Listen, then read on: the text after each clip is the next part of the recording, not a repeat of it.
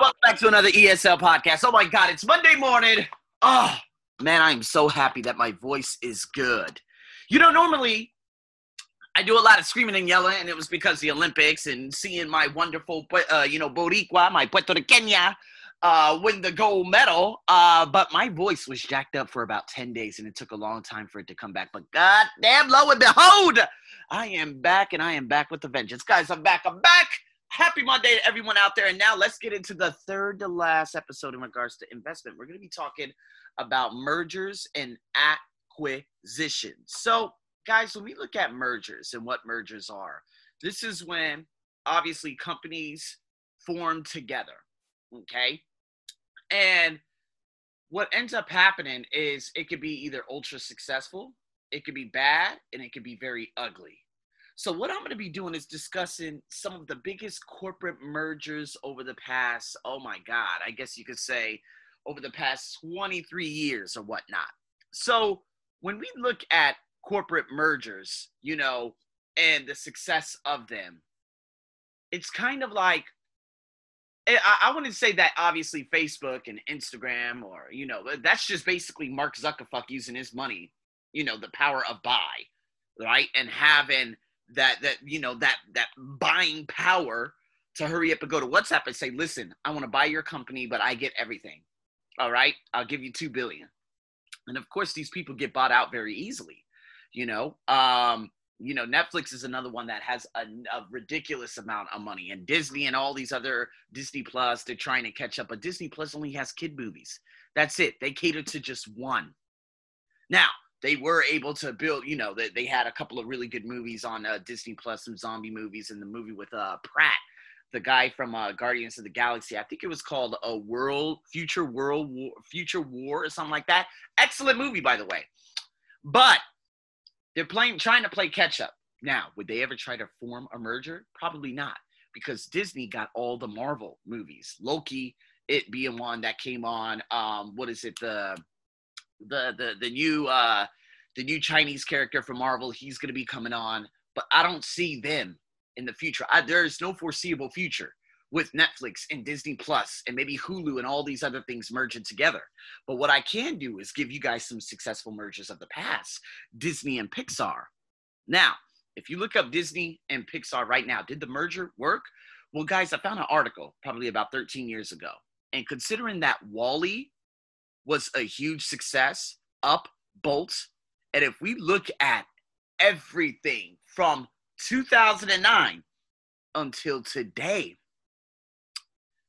Disney and Pixar has dominated in so many like there are so many new movies out there where they collaborated on in regards to you know advertising and marketing plugs and merchandise and if we look at cars cars for crying out loud guys i don't even know how many cars movies there are but i'm pretty sure they're at number four right now that is a very successful collaboration now, I don't know too much about Sirius and XM radio, and not many people around the world know about this. And Exxon and Mobil, they were before, right? Exxon Mobil, we know that they are the killer. They are the global killer in terms of environmental like disasters. They're doing nothing to help the environment. Better yet, they're going into piss poor countries in Western Africa and they're just causing significant oil leaks with their ridiculous ass drilling and they're leaving ponds and fisheries that used to be fisheries, but now they're just it's just a black market for oil out there. Well, we know now we know ExxonMobil is a piece of shit. That that merger between Exxon and Mobil back in 1999, guys, they're probably up there with 500 like 500 billion they're probably worth right now. And so I'm not going to say anything else about ExxonMobil because I do not like saying those those that that compound now, and I do not like spewing uh, a, such a parasite onto my podcast.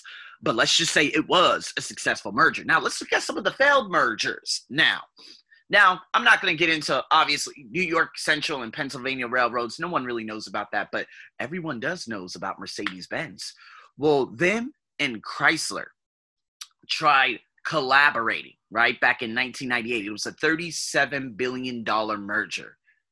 But what ended up happening, there was a corporate culture clash. Now, we talked about culture clashes.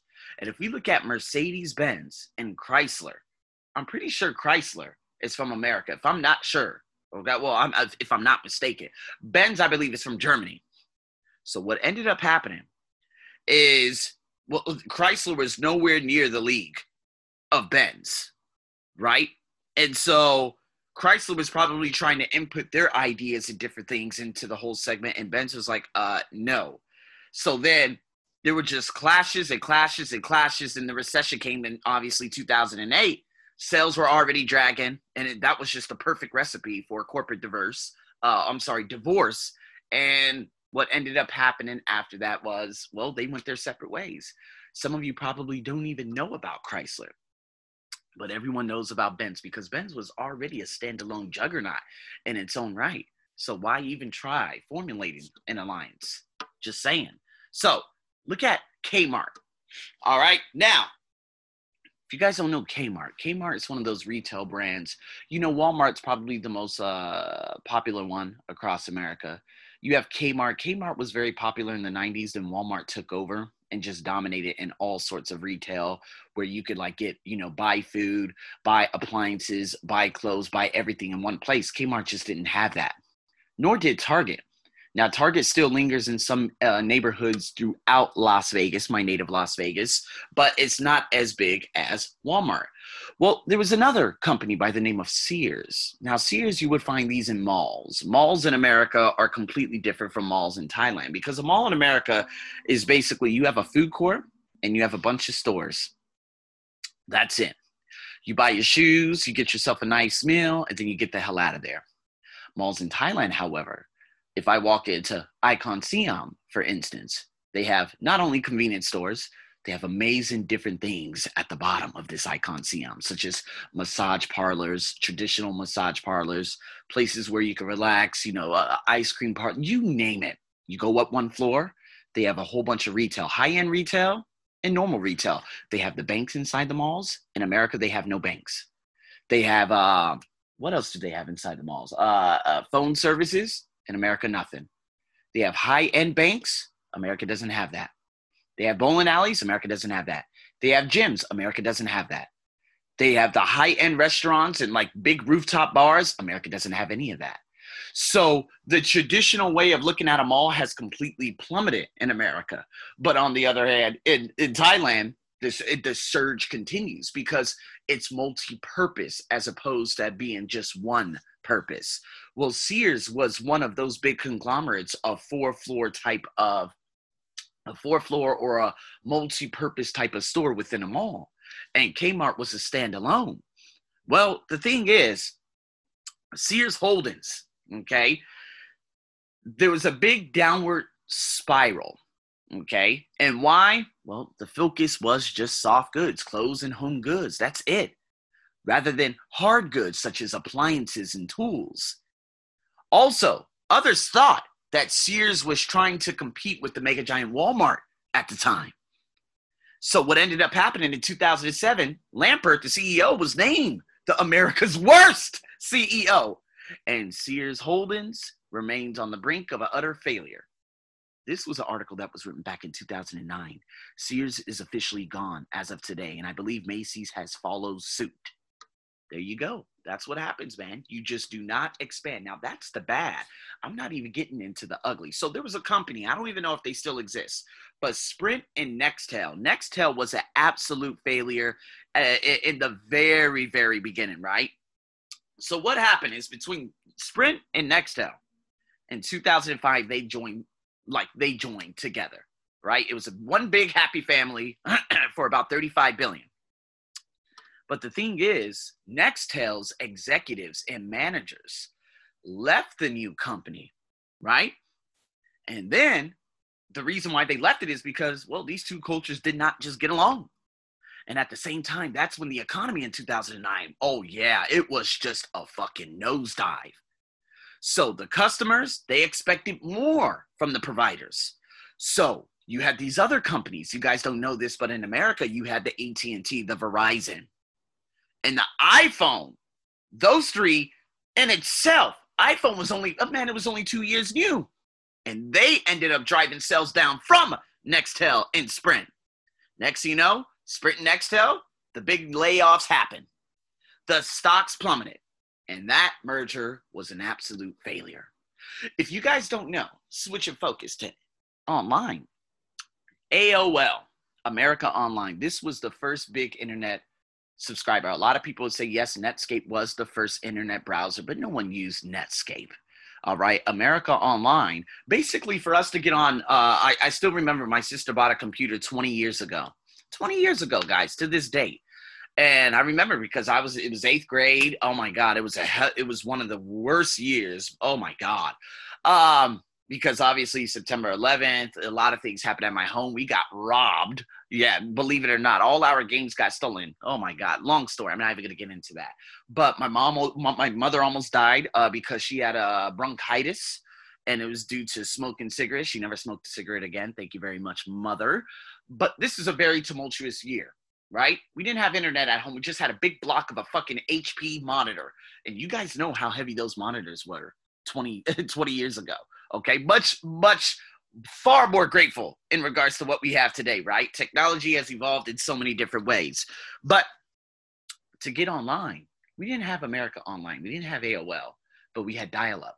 So to get online, it would go, I'll make all these crazy noises. And then, boom, we're connected to the internet. My friend at the time, before we got our computer, he had America Online. So once he logged on, it would always say, You got mail. Oh my God, guys, so old, so old. But anyways, there was Time Warner.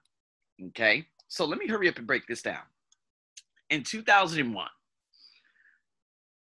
the old school media giant Time Warner, okay, it was a media giant. They consolidated with AOL, right? And this was internet email provider for a lot of people. They consolidated to 111 billion. Holy shit right? But the thing is, the synergy, they were just totally and dynamically different companies. You had the dot com bust back in 2000. And guess what? The decline of dial up internet access probably began falling in the next half decade because no one was connected to dial up anymore. When Wi Fi happened, that was the whole new thing. I was like, oh my God, Wi Fi's here. We don't need dial up anymore. And so, from that merger in 2001, leading up to this article in 2009, Time Warner stock had dropped 80%. And then Jeff Bewkes, who was the CEO at the time, he announced that the marriage of AOL and Time Warner had dissolved. Guys, AOL is finished. However, over this past year, I had a student in the uh, he's living in America right now, Washington, from the Philippines he has an AOL account. I'm like, bro, why do you have an AOL account? That shit is dissolved like like, like a decade ago. But for whatever reason, he has one, right? Time Warner has switched to cable. But cable is a thing of the past now, too. No one sits at home and watches TV anymore, only really traditional folks. Yes, okay, my friend, and yes, you know, us watching a couple of things on TV and all that stuff. But to be honest with you, we just like to stream. It's easier we don't want to just sit in front of a monitor and just stream away. Absolutely. I'm, not. I'm sorry. We want to just sit in front of a monitor or do this on the go or do it, on, you know, on TV. We're not going to just sit at home, pop on a TV, and there it is. No, it's more like Netflix, and that is without buying and renting a CD and putting that in and having to drop everything off. That's why Blockbuster had failed.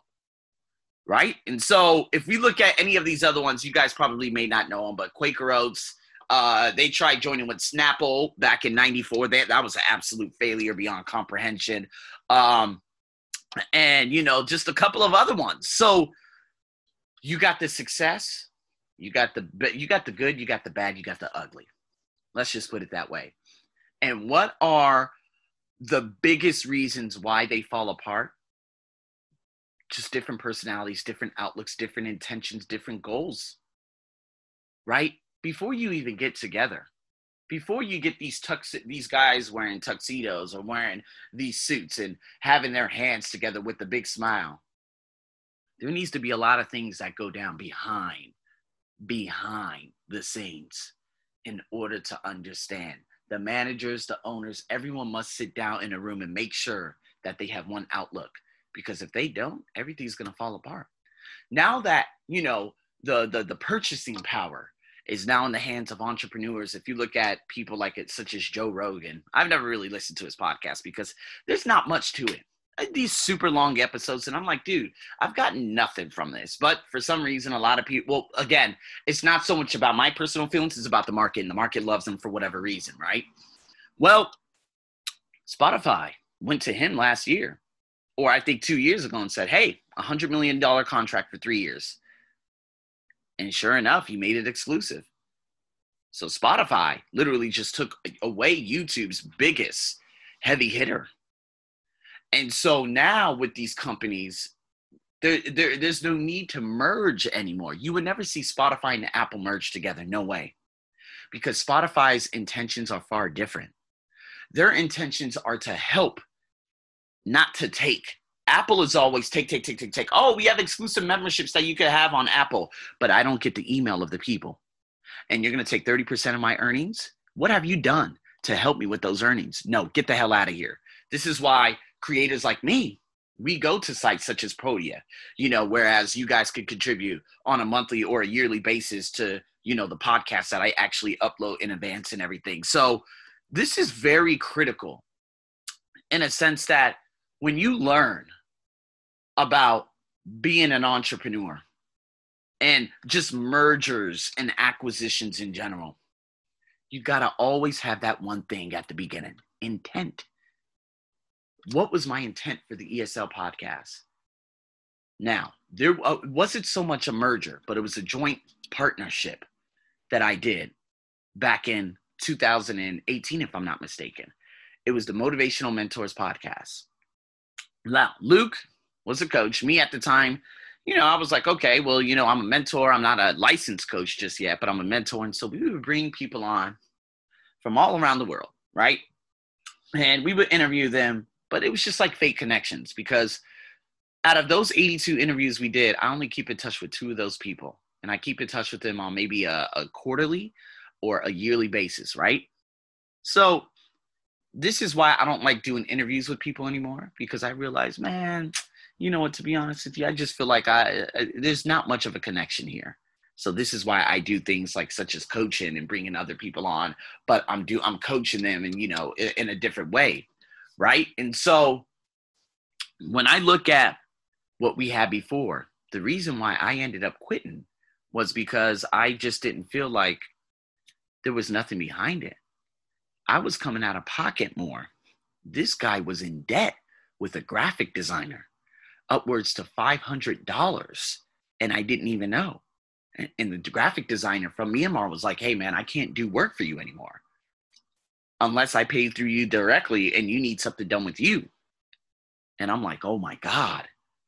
I mean, I'm like, dude, you don't want to get into a merger when someone's already in debt. Not a merger, but like a joint partnership if someone's in debt and someone who, you know, calls himself a coach, but isn't necessarily a coach. And this was the terrifying aspect of it because I was like, you know what?